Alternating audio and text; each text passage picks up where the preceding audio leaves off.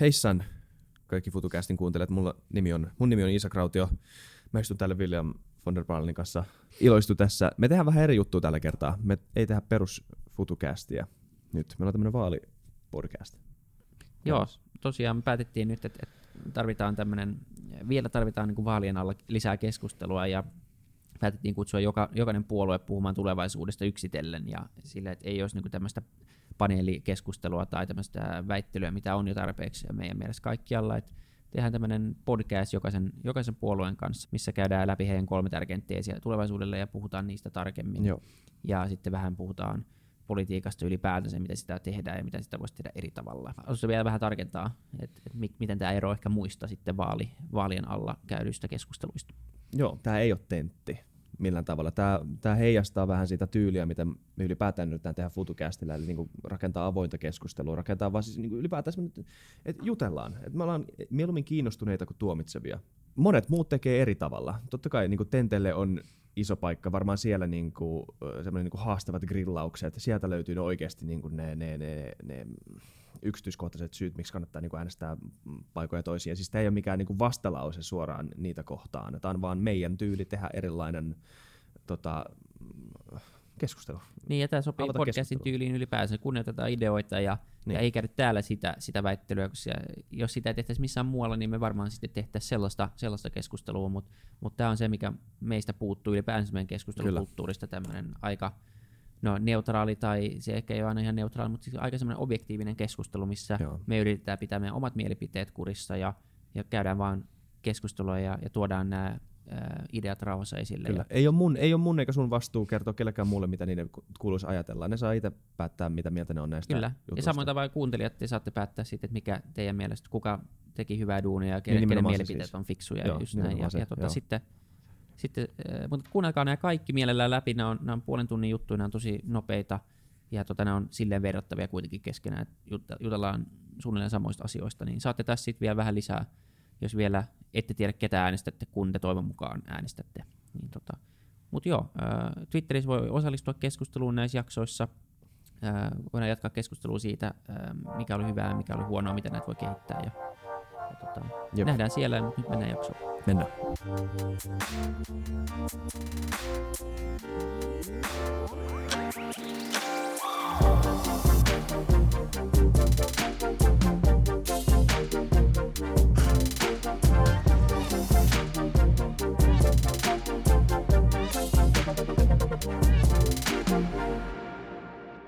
Terve, terve kaikki kuuntelijat, uudet ja vanhat. Tällä Isa Krautio, vieressä istuu William von der Paalen, me ollaan FutuCast, ja tämä on meidän vaalipodcast. Onko tämä jakso kolme? Mä en tiedä, missä järjestyksessä nämä tulee ulos. Mutta... Niin, ei varmaan kannata sanoa, mikä, mikä jakso niin. on, mutta tota, me istutaan väliä. täällä kolme ihmistä, jotka ei ole syönyt aamupalaa. Tämmöinen tärkeä kuriositeetti tälle vaalia alla.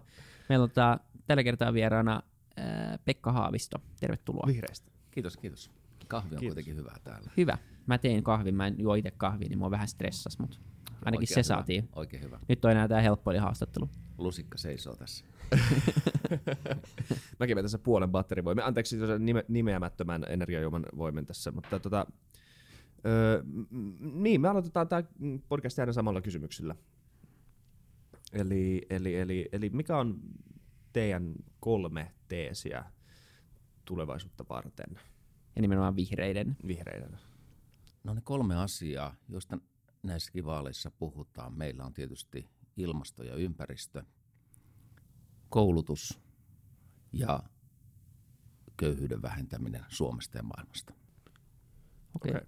Voitaisiin ottaa niistä, niistä kiinni, niin kuin yksi, yksi kerrallaan mennä vähän syvemmälle, Kyllä. niin aloitetaan vaikka ilmastonmuutoksesta. Mä luulen, että kaikki tähän mennessä on, on, on aloittanut ilmastonmuutoksesta, hyvä niin, se on tärkeä aihe. Niin miten te katsotte, katsotte tätä asiaa? Nyt puhutaan paljon siitä, että pelkkä tämmöinen niin leikkaaminen ei enää riitä ja, ja tota, meidän pakko niin kuin myös poistaa, poistaa äh, hiiltä ilmakehästä ja, ja päästä hiilineutraaliksi, niin, niin oletteko samaa mieltä? Ja sitten myös mitä ollaan kysytty tässä on semmoinen, että mitkä on niin kuin haasteet tässä rajoittamisessa. Me ollaan nähty Ranskassa esimerkiksi keltaliivi, keltaliivit lähti pottelemaan autoja ja on reaktioita siihen, kun aletaan ottamaan asioita pois ja rajoittamaan, niin miten te katsotte asiaa? No, mehän puhutaan niin kuin isosta teollisen yhteiskunnan murroksesta. Voi ajatella, että se on yhtä suuri kuin teollinen vallankumous oli aikanaan, joka on luonut tämän meidän maailmaa. Ja mehän ollaan eletty fossiilisen polttoaineen turvi. Me ollaan tavallaan rakennettu kaikki tämä hyvinvointi fossiilisten polttoaineen turvi ja nyt me nähdään, mitä sen tien päässä on. Ja meidän pitää muuttaa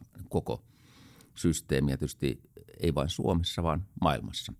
Meillä hirveän usein kysytään, että auttaako se mitä, jos me suomalaiset tehdään täällä ja onko muut oikeasti huolissaan. Mutta kun on katsonut esimerkiksi Kiinaa ja, ja sitä ympäristöherätystä, joka on siellä nyt lähtenyt ensin jostain Pekingin savusumusta ja tämän tyyppisestä, niin ei ole epäilystäkään, etteikö Kiina liikkuisi.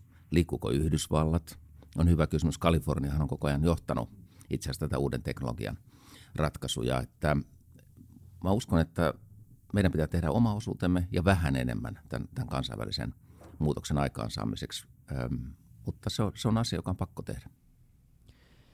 Minkälaisia tuota konkreettisia toimenpiteitä te haluaisitte ajaa nyt tässä niin kuin sanotaan lähitulevaisuudessa vaikka kymmenen vuoden tähtäimellä?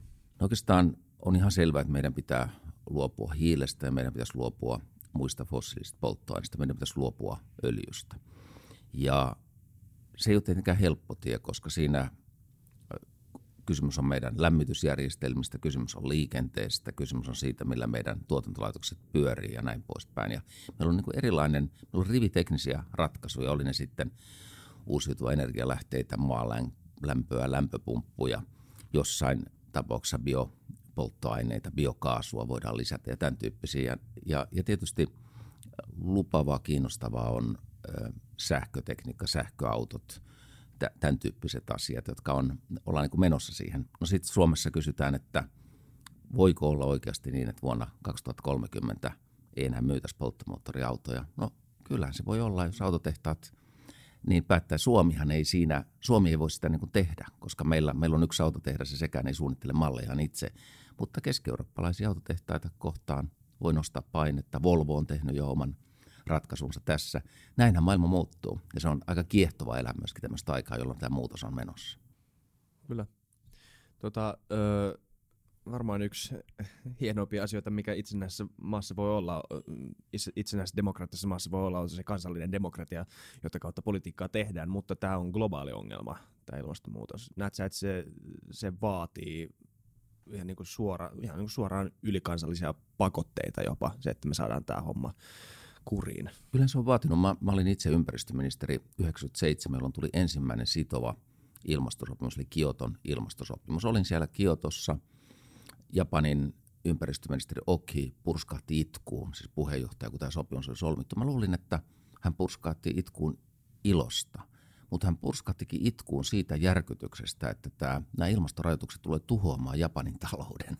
Ja, ja siellä oli niinku tämmöisiä hyvin tunteellisia reaktioita, kun aletaan vähentää päästöjä ja hiilidioksidia, niin ajateltiin, että tämä tulee romuttaa, siis vuonna 1997. Ja missä ollaan nyt? Päästöjä on vähennetty ja pitäisi vähentää vähän enemmänkin kuin mitä silloin sovittiin, eikä nyt talous ole kuitenkaan tuhoutunut. Talous, talous pörrää ja, ja itse asiassa talous näkee uusia mahdollisuuksia tässä. Mutta on ilman muuta selvää, että me tarvitaan kansainvälisiä sitovia sopimuksia. Ja Suomellehan tulee hyvin suuri vaikuttamisen paikka jo tämän vuoden lopussa EUn puheenjohtajamaana tässä kysymyksessä. Sitten YK-taso pitää hoitaa. Se on ihan selvää, että ilman sitä ei voida tätä asiaa vedä eteenpäin. Mutta ei myöskään voida semmoisella ajatuksella, että meidän ei tarvitse tehdä mitään. Ja tässä pitää niin kuin kaikilla tasolla toimia. Mikä on yritysten ja yksilöiden vastuu sitten tässä kokonaisuudessa? No yksilöhän voi tehdä jossain määrin järkeviä valintoja. Hän voi miettiä, miten hän liikkuu, hän voi miettiä, miten hän asuu. Hän voi kaupassa miettiä ehkä, mitä tuotteita hän valitsee. Hän voi miettiä ruokavaliotaan. Mutta kyllä nämä isot rakenteet, miten kaupungit on suunniteltu ja miten tuotteita tuotetaan, ne on vähän niin kuin kuluttajan ulottumattomissa. Niitä voidaan lainsäädännöllä ohjata, niitä voidaan hyvillä poliittisilla päätöksillä ohjata. Että mä, en, mä, en tekisi, mä en syyllistäisi niin kuin tavallista kuluttajaa kaikesta, mitä hänen ympärillään tapahtuu, vaan ajattelen, että kyllä tässä on poliittisten päätöstekijöiden vastuu aika suuri, että me tehdään semmoista polkua. Ja Suomessahan on ollut, mäkin olen pitänyt tuolla eduskunnassa nyt viime aikoina tämmöisiä ilmastokokouksia, missä on istunut niin AY-liikkeen ihmisiä kuin talouselämää ja näin poispäin. Meillähän on hyvin samanlainen analyysi oikeastaan kaikilla toimijoilla, mitä pitäisi tehdä, joka on aika hyvä asia Suomessa. Se on aika hyvä. Meillä, Onks... meillä on esimerkiksi nämä äh, Climate Leadership Coalitionin yritykset, siellä on koneet ja siellä on ST1 ja muuta, niin nehän ajaa poliitikkoja tekemään nopeammin päätöksiä. Et Suomi on varmaan yksi harvoja maita, jossa talouselämä sanoo poliitikoille, että koittakaa nyt saada aikaan asioita. Mm. Niin onko se vähän naivia olettaa, että kuluttaja pystyisi äh, kaikessa niin kuin hullun myllyn keskellä tekemään semmoisia niin tietoisia päätöksiä just liittyen tähän kestävyyteen ja kestävään kehitykseen. Että, että siis koska maailma on niin, niin kuin talouselämä on niin verkostoitunut ja niin, tota, niin iso juttu, että ei, ei, ei pysy perässä samalla kun pitää miettiä omaa elämääkin. Niin kuluttajan on aika vaikea ehkä valita äm, kaupassa sitä tuotetta, joka olisi vaikka ilmastoystävällisen. Me ehkä tiedetään jotain perusasioita, me tiedetään, että lihantuotanto kuluttaa enemmän ja tämän tyyppisiä asioita. Me, me voidaan suosia lähiruokaa, mutta kyllä se on tehokkaampaa, jos koulut ja julkinen, julkiset hankkijat hankkii sitä lähiruokaa ja ottaa näitä asioita huomioon. Että mm, kyllä mä olin vähän suruissani, kun puhuttiin Intin kasvispäivästä ja sitten puolustusministeriltä tuli hyvin jyrkkä reaktio. Kyllähän maailman pitäisi muuttua kyllä meidän niin kuin julkisten hankkijoiden pitäisi ottaa myöskin ilmastoasiat huomioon. Se on musta hieno asia, että armeija ottaa ilmastokysymykset huomioon. Eli tavallaan se pitää mennä kaikissa organisaatioissa läpi. Niin, ja se skaala tulee nimenomaan kyllä sieltä niin kuin, kun otetaan organisaatioiden kautta. Et, et, et se, se, tietoisuus varmaan lähtee leviä yksilötasolta ja sitten ylöspäin, mutta kyllä se skaala, skaala saavutetaan vasta, kun, kun isot hankkeet lähtee mukaan. Et, kyllä, ja se, mutta kyllähän tämmöinen niin uudelleenkäyttö, kierrätys, mä itsekin ruvennut ostaa tota vanhoja maripaitoa netistä, huuto.netistä. Se on niin hauska asia, kun aikaisemmin ehkä tyypillisesti ehkä no, antikvariaattia käytti ja ostaa vaikka vanhoja huonekaluja ja tommosia, mutta sitten vaate on aika jännä, vaatehan on aika intiimiä. Sitten huomaa, että hei, täällä on ihan hyviä, hyvä kamaa täällä. Niin, kiertää, ja lasten tarvikkeitahan on aina kierrätetty, mutta, mutta ihmiset kierrättää nyt enemmän. Se on hyvä. Se seuraava pointti, mennään vaikka tota, Anteeksi, mikä... Vaikka koulutuksesta kiinni. Niin, koulut, nimenomaan, siitä ei ole vielä puhuttu. Joo, tämä on eka, eka vaalipodcast, missä puhutaan, puhutaan siitä. Niin tota, no, sä mainitsit koulutus. haluatko avata vähän, miten te, te katsotte asiaa? No siinä, siinä on tapahtunut niin, että koulutukset on karkeasti leikattu miljardi viime vuosina, ja sehän on tapahtunut kaikilla tasoilla, ja me ollaan tietysti hirveän surullisia vaikkapa toisen asteen ammatillisesta koulutuksesta, että työviikot on joilla oppilailla lyhentynyt, e, lähiopetus puuttuu, ei ole opinto-ohjausta. Meillä on paljon tämmöisiä pullonkauloja, pullonkauloja. Me, me tiedetään, mitä yliopistomaailmassa on, on tapahtunut. Ja mä ajattelen itse niin, että Suomi oikeastaan, tämä on tämmöinen suuri, kylmä maa, jossa on aika vähän luonnonvaroja. Että millä me, missä me voidaan olla niin kuin hyviä? Kyllähän se on kaikki meidän korvien välissä. Se on innovaatioita, se on uusia ideoita, se on tuotteita siinä, että me ollaan maailman johtavia eri asioissa. Eikä me olla maailman johtavia, ellei me viedä ihmisiä eteenpäin.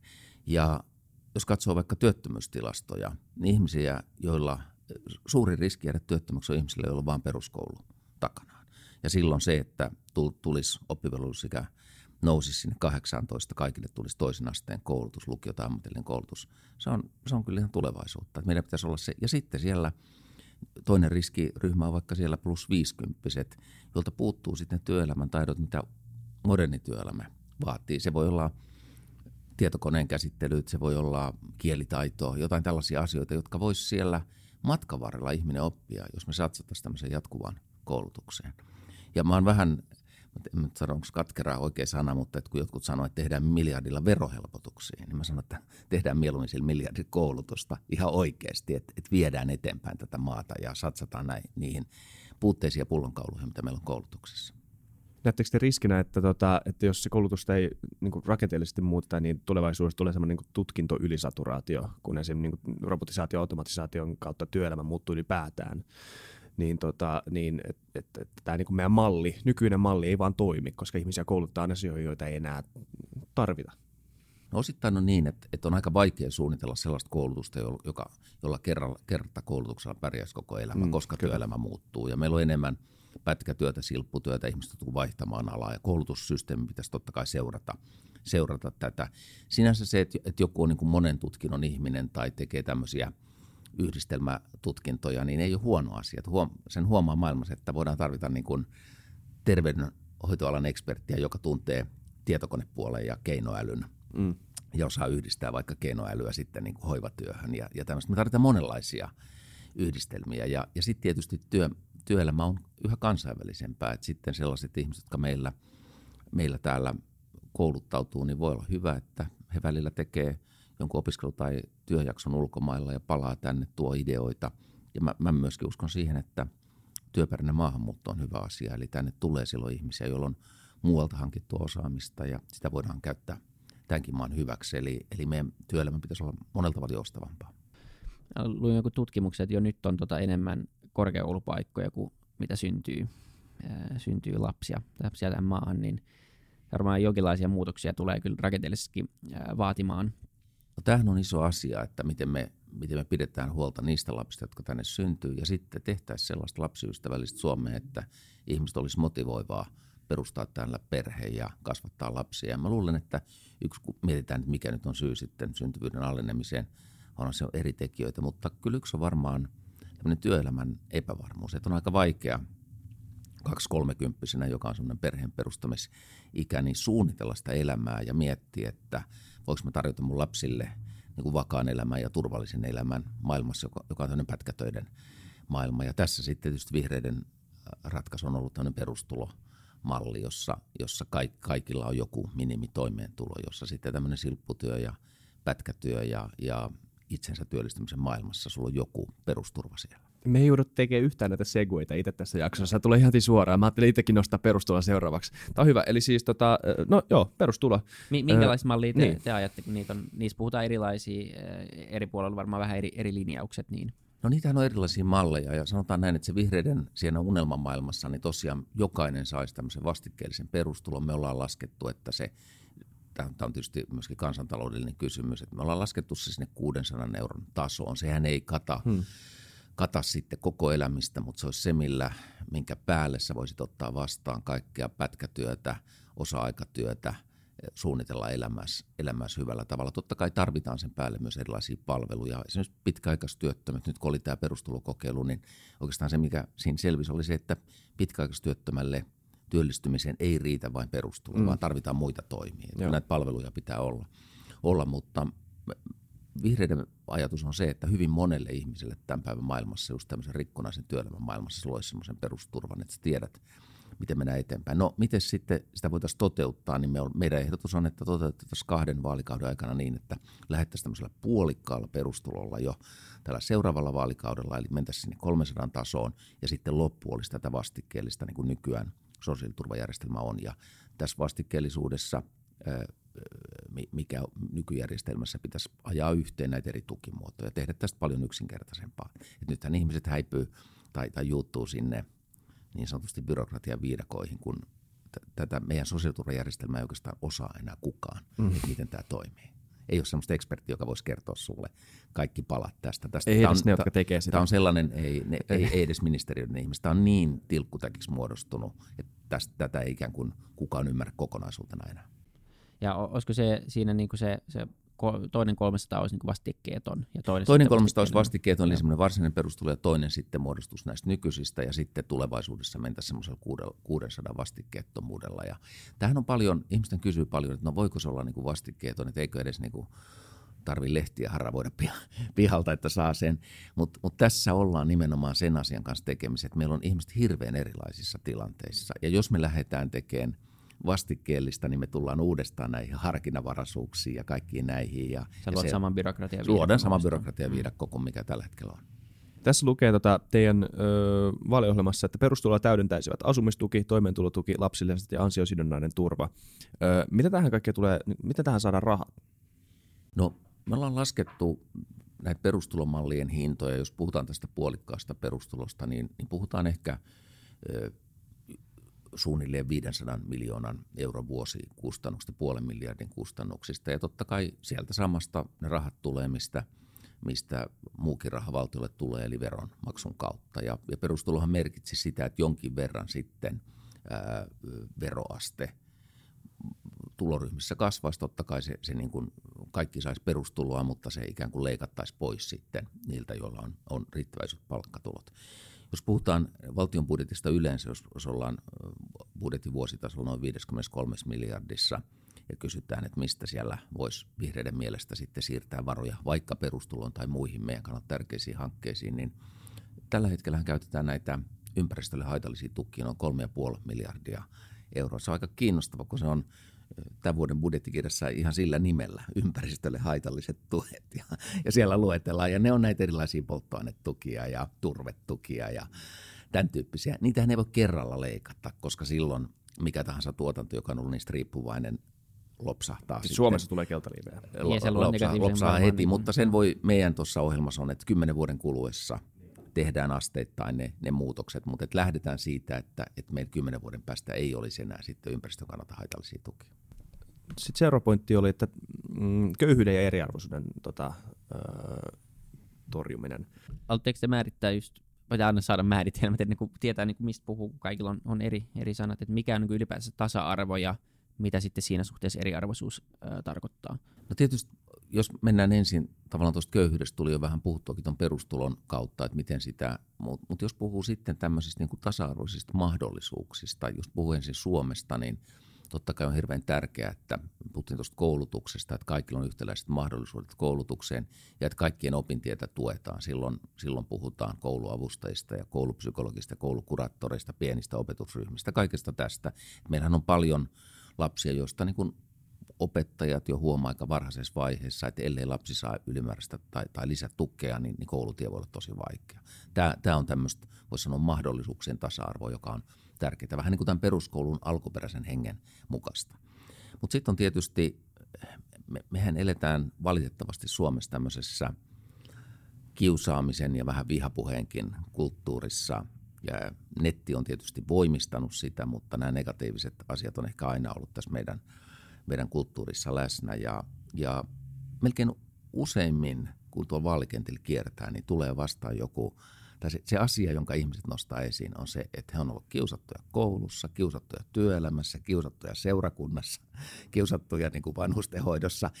Jollain tavalla tämmöinen kokemus, siitä, että tästä yhteiskunnasta puuttuu reiluus ja, ja myöskin sellaisia ihmisiä kohtaan, joilla oli vaikka joku vamma tai, tai oppimisvaikeus tai, tai joku. Mulla oli hirveän satuttava tilanne, kun mä olin Oulussa vihreiden – vaalikampanjan avaaja siis siellä ja, ja tota, oli annettu kauhean tarkat ohjeet, että sinä sitten Pekka oot siellä lavalla ja esittelet ehdokkaat ja pidät siitä mikrofonista tiukasti kiinni, kun täällä eihän sitä tiedä, mitä kansalaiset haluaa sanoa väliin. Ja sitten siellä oli niinku kaksi ihmistä käsi pystyssä siinä lavan reunalla. Ja sitten mä ajattelin, että – antaisinko minulle mikrofonin. Toinen oli vähän sellainen huonosti pukeutunut herra, herra, herra ja toinen oli nuori tyttö. Ja mä annoin sitten, mä että otetaan riskiä, katsotaan mitä, mitä kansalaiset sanoo. Ja vähän, vähän huonosti pukeutunut herra sanoi, että tämä asunnottomuus täällä Oulussa on aivan hirveä tilanne. Että hän, on, hän on vuosia koittanut etsiä pysyvää asuntoa ja muuten. Hyvin asiallinen puheenvuoro siitä, miten asunnottomuutta voisi taklata ja eriarvostumista siinä mielessä. Ja sitten tämä nuorempi tyttö sanoi, että hän on 22-vuotias, lievästi kehitysvammainen – hän on ensimmäistä kertaa äänessä siitä, että häntä on kiusattu koko kouluaika. Hän ei uskaltanut sanoa vanhemmille, että häntä on kiusattu koulussa. Hän jäi joskus pois koulusta ja sanoi, tieskenteli olevansa sairas, koska hän, hän tota, ei, ei halunnut enää mennä sinne ja muuta.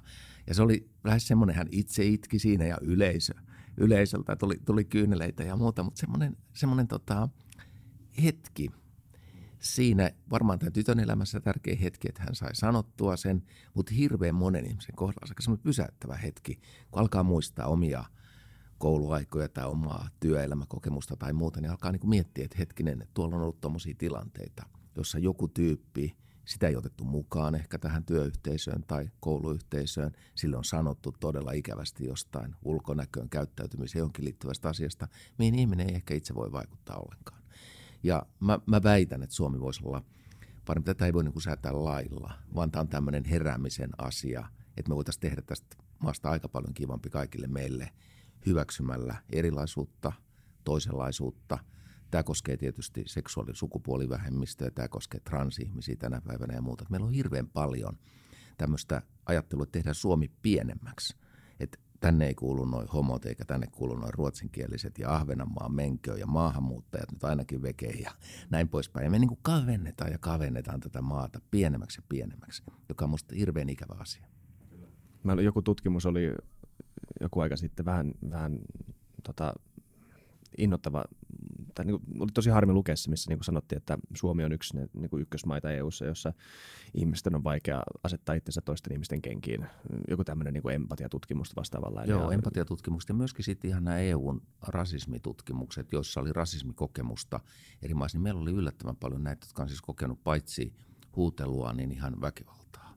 Et se oli, me, me taidettiin olla siinä sitten siinä määrässä, mitä siellä nyt oli tutkittu EU-ssa, niin me oltiin niin kuin johtava – johtava. Nämä on ikäviä asioita. Mehän aina, aina, kun me korostetaan sitä, miten monessa tutkimuksessa me ollaan ykkösiä. Että me ollaan hirveän hyvin, me ollaan koulutuksessa ja me ollaan teknologiassa ja me ollaan ympäristössä ja näin poispäin. Mutta sitten on näitä tavallaan, jotka on vähän meidän akilleen kantapäitä ja, ja se on varmasti juuri tämä suhtautuminen kanssa ihmisiin ja itse asiassa aika karua, mutta perheväkivalta tilastot. Me ollaan Euroopassa, Euroopassa siellä, että et, ei, ei kaikki asiat ei ole ihan kunnossa. Niin, ja se varmaan korreloi myös osittain kova alkoholikäytön kanssa. Kyllä, kyllä.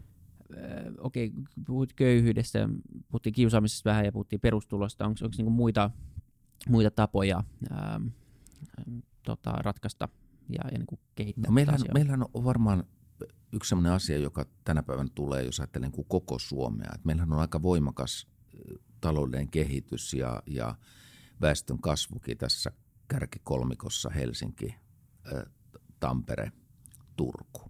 Mutta kyllähän kun katsoo sitten, että et tämän maan pitäisi kuitenkin kehittyä tasaisemmin, että ei ole, ei ole musta mitään semmoista luonnonlakia, että kaikkien pitäisi muuttaa, muuttaa etelään ja me, me vähän niin kuin missataan meidän rakennettu infrastruktuuri ja me, meidän talokanta ja kaikki tämmöinen, jos me annetaan joidenkin seutujen tyhjentyä. Ja vaikka tuntuu ehkä vähän hassulta, mä, mä olen itse helsinkiläinen, mutta mä puhun tämmöisen niin tasapainoisen aluepolitiikan puolesta. Ja siihen mun mielestä kuuluu nopeat raideyhteydet ja hyvä joukkoliikenne ja hyvien palvelujen tuominen kaikkialle ja sellainen yliopistoverkosto, jossa myöskin muualla kuin tässä pääkaupunkiseudulla ja tässä kärkikolmiossa on, on jatkossakin tasoisia yliopistoja ja muuta. Että mä, mä, mä oon itse tämmöisen niin kuin tasapainoisen aluepolitiikan kannattaja, koska se luo sitten niitä elämisen mahdollisuuksia kaikilla alueilla. Ja sitten tietysti kun puhutaan vaikka maaseudusta ja ilmastonmuutoksesta, niin tietysti monet metsänomistajat ja, ja maanviljelijät on aika huolissaan ympäristömuutoksista, mutta myöskin, että miten, miten he pärjää. Täällä on lyhyt kasvukausi ja ollaan kylmässä ilmastossa ja muuta. Ja mä oon ajatellut, että tämä ilmastonmuutos voisi antaa sellaisen mahdollisuuden – tämmöisen kaupunkien ja maaseudun uuteen yhteispeliin. Et me, me voitaisiin itse asiassa hyvittää siitä, kun joku kasvattaa nielua ja joku sitoo hiiltä maaperään ja voitaisiin luoda tällaisia mekanismeja. Ja me voitaisiin enemmän korostaa lähiruokaa, lähellä tuotettuja elintarvikkeita, kaikkea tätä. Että me tämmöinen klassinen maaseudun ja kaupungin vastakkainasettelun sijaan pitäisi löytää tämmöinen hyvä yhteispeli. Paljon on myös puhuttu, tämä aina viimeinen aihe, mitä mä otan esille, on se, että miten politiikkaa ylipäätään tehdään. Eduskuntavaalit joka neljäs vuosi, ja tuntuu välillä siltä, että politiikkaa tehdään just näiden jaksojen välillä. Kun taas Su- Suomestakin muuten, mä en tiedä, onko tämä kaikkien käsitys, mutta että Suomen niin politiikkaa on tehnyt vähän sille niin kuin, yhtään niitä asioita vähättelemättä sille mikromanageroiden. Ei ollut semmoista, niin kuin, su- semmoista linjaa, ei ollut semmoista visiota, että mihin, minkälaista, minkälaista paikkaa me halutaan tehdä täällä niin tota, mitä sä näet sitä nyt niin first of all ongelmana, että politiikkaa tehdään vähän niin lyhytnäköisemmin kuin ehkä voisi, ja sitten, että miten tämän voisi korjata? No se on totta, että politiikkaa tehdään lyhytnäköisesti. Esimerkiksi nämä tämmöiset isot ympäristömuutokset tai, tai globaalit muutokset, niin ne, ne hyvin hitaasti tulee meidän politiikkaan. Itse asiassa mä olin perustamassa aikanaan vihreitä juuri siitä syystä, kun musta tuntuu, että mikään puolue ei ottanut isoja ympäristökysymyksiä esiin. Suomessa ne tuli hyvin hitaasti verrattuna jopa muihin Pohjoismaihin. Ne asiat, miten sitä on yritetty korjata, niin vihreäthän esitti aikanaan esimerkiksi tulevaisuusvaliokunnan perustamista eduskuntaan ja me saatiin se Nyt tulevaisuusvaliokunta, se joo. Mm. Mutta se ei ehkä ole ihan niin, niin kuin, sanotaan niin skarppi tai niin näihin asioihin keskittynyt kuin vielä voisi olla tai saa sitä huomiota, minkä nämä tulevaisuuskysymykset voisi saada. Se on yksi tapa käsitellä näitä asioita. Ja sitten mä, mun, mä oon itse paljon ää, tykännyt aina lainausmerkeissä mennä niin kuin suoraan vihollisen leiriin, eli, eli mennä, mennä kaikkien ne rajojen yli, mitä, mitä politiikassa on rakennettu ja, ja koittaa katsoa, mitä voidaan tehdä yhdessä. Ja esimerkiksi talouselämä, just vihreät ja talouselämä on kauhean kiinnostava yhdistelmä tänä päivänä, kun joskus ajatellaan, että ne on toisilleen vastakkaisia, kun on paljon ympäristövaatimuksia, mutta talouselämän piirissä on paljon uudelle ajattelua.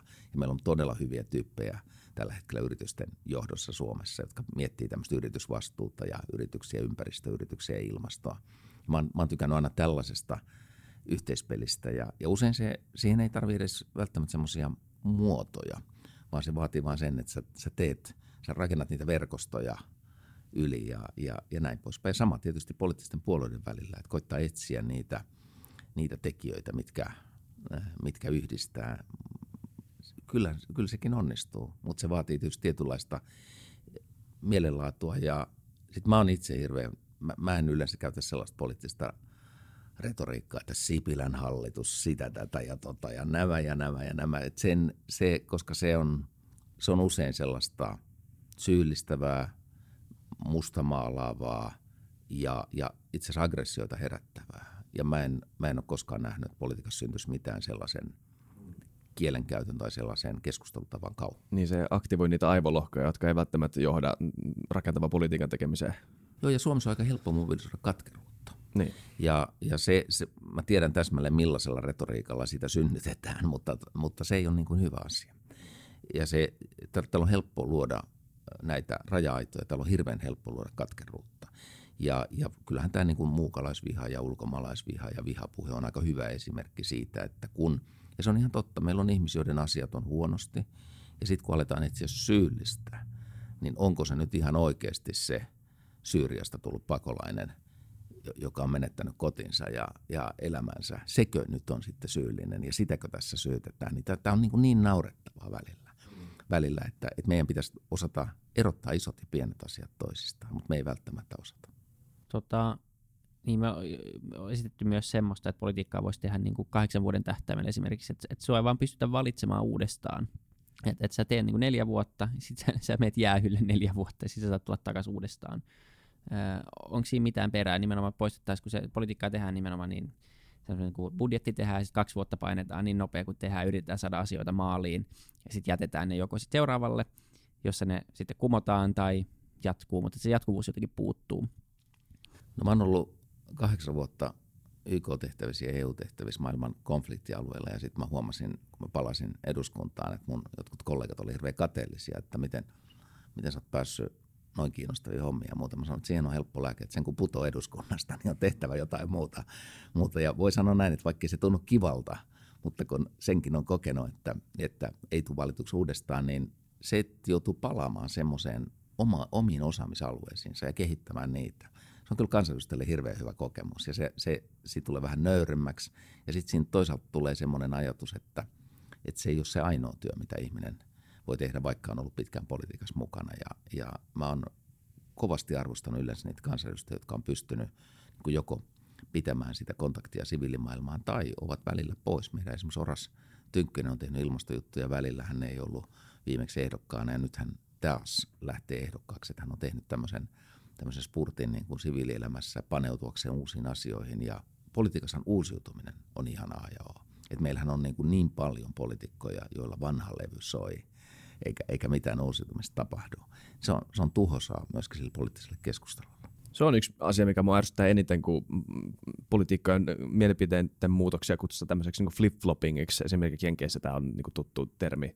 Se, että, niin kuin, että, että kun sulla olisi joku niin kuin ideologinen niin kuin linnake, jota sun pitää koko elämässä puolustaa, eihän se se, se kukaan ihminen ei ole samaa mieltä itsestä kanssa, kun se oli 20-vuotias versus se, kun se on 50-vuotias. Niin, ja jos se on valmis ottaa uusia ideoita vastaan, niin se on, se on vähän pelottavaa. Nimenomaan. Niin, ja sit, sit, ihmisiä kannattaa myös kehua siitä, että, että he on ajatelleet asioita uudestaan. Mä, mä voin sanoa tässäkin, sanoin sen tuolla eduskunnan ulkoasianvaliokunnassa, kun puolustusministeri Jussi Niinistä tuli esittelemään. Hän on käynyt siis varmaan 50 kertaa ruotsalaisen kollegansa kanssa Suomi-Ruotsi puolustusyhteistyöstä keskustelua. Hän on käynyt hyvin paljon eurooppalaisesta yhteistyöstä. Kun mä muistan hänet en, en, ennen oppositiopolitiikkona puolustusvaliokunnan puheenjohtajana, hän, hän, hän vihasi ja inhos Ruotsin yhteistyötä, hän vihasi ja inhos eurooppalaista yhteistyötä. Nyt hän on ollut se veturi neljä vuotta. Ja se on, se on, aika, se on todella kiinnostava asia, miten, miten aj- ajattelu muuttuu ja selvästi niin kuin toimintakin muuttuu. Ja, ja tämäkin mahdollisuus täytyy politiikassa olla. Ja, ja, ja ihmisiä pitää myöskin kehua siitä, että kun he lähtee tekemään jotain uutta, joka on ehkä heidän aikaisempien kantojensa vastaan. Mielipidemuutokset on aina niin kuin rohkeita asioita ja hyviä asioita. Niin, tuntuu Va- järkevämmältä ainakin niin kuin kehua kritisoida niitä. Niin, niin. Ehdottomasti. Tuota... Ja tämähän muuten näkyy tuossa Brexit-keskustelussa, joka on aika säälittävä välillä, kun harvoin mä oon katsonut brittiparlamenttia, mutta nyt on ollut vähän pakko katsoa. Ja sehän on vaan tällaista, että sinä sanoit kaksi vuotta sitten näin, sinä sanoit kolme vuotta sitten. Herra jestas, ihmisellä on aivan uusi todellisuus edessään. Brittiyritykset on lähdössä mantereelta, Pohjois-Irlannin rauhansopimus rakoilee, ja sitten sit kysytään, että mitä sinä sanoit kaksi tai kolme vuotta sitten. Ei nämä faktat ollut silloin edes olemassa. Niin. Niin, niin tuo pitää vastata että niin sanoin. Pitkä muisti. Niin sanoin, miten sanoin enää. Niin. Tuota, meillä on viimeinen kysymys on, on ollut semmoinen, että mikä on joko, joko sun oma tai, tai puolueen semmoinen iso unelma Suomen tulevaisuudelle? Se ei tarvitse nyt olla the-unelma, mutta siis joku iso asia. No kyllähän iso unelma on se, että ilmastonmuutos saataisiin pysäytettyä ja vesi ei alkaisi nousta kauppatorille torille jonakin päivänä ja Grönlannin sulamisen vuoksi ja muuta. Että et me jollain tavalla saataisiin tämä tää pysäytettyä ja vaikka tässä ei nyt kansainvälisistä asioista puhuttu, niin me ollaan oltu hirveän suruissaan kehitysyhteistyövarojen leikkauksista, koska me nähdään, että tyttöjen koulutuksella, naisten tukemisella – rauhanprosessien tukemisella, ympäristöasioiden tukemisella kehitysmaissa, Afrikassa, jossa on tällä hetkellä valtava väestön kasvu ja muuta, voidaan oikeasti vaikuttaa niihin asioihin globaalisti. Ja Suomella on tämmöinen vaikuttamisen paikka. Ja on ollut hirveän häpeä, että me ollaan niin vetäydytty siitä roolista viimeisten vuosien aikana. Meidän pitäisi ottaa se paikkamme takaisin. Toivotaan, että saadaan paikka takaisin. Ja tota, taas tämmöinen muistutus tähän loppuun, että kuunnelkaa, täällä on nyt vihreät, niin kuunnelkaa muut puolueet ja voitte verrata vähän keskenään, että mitä, mitä meidän eri puolueet ajaa, niin saatte sitten ainakin jotain, jotain tota lisäinfoa ennen kuin menette toivon mukaan äänestää. Niin tota, kiitos, kun pääsit vieraaksi. Tämä on ollut hauskaa. Kiitos. Kiitos. Kiitos. Kiitti teille.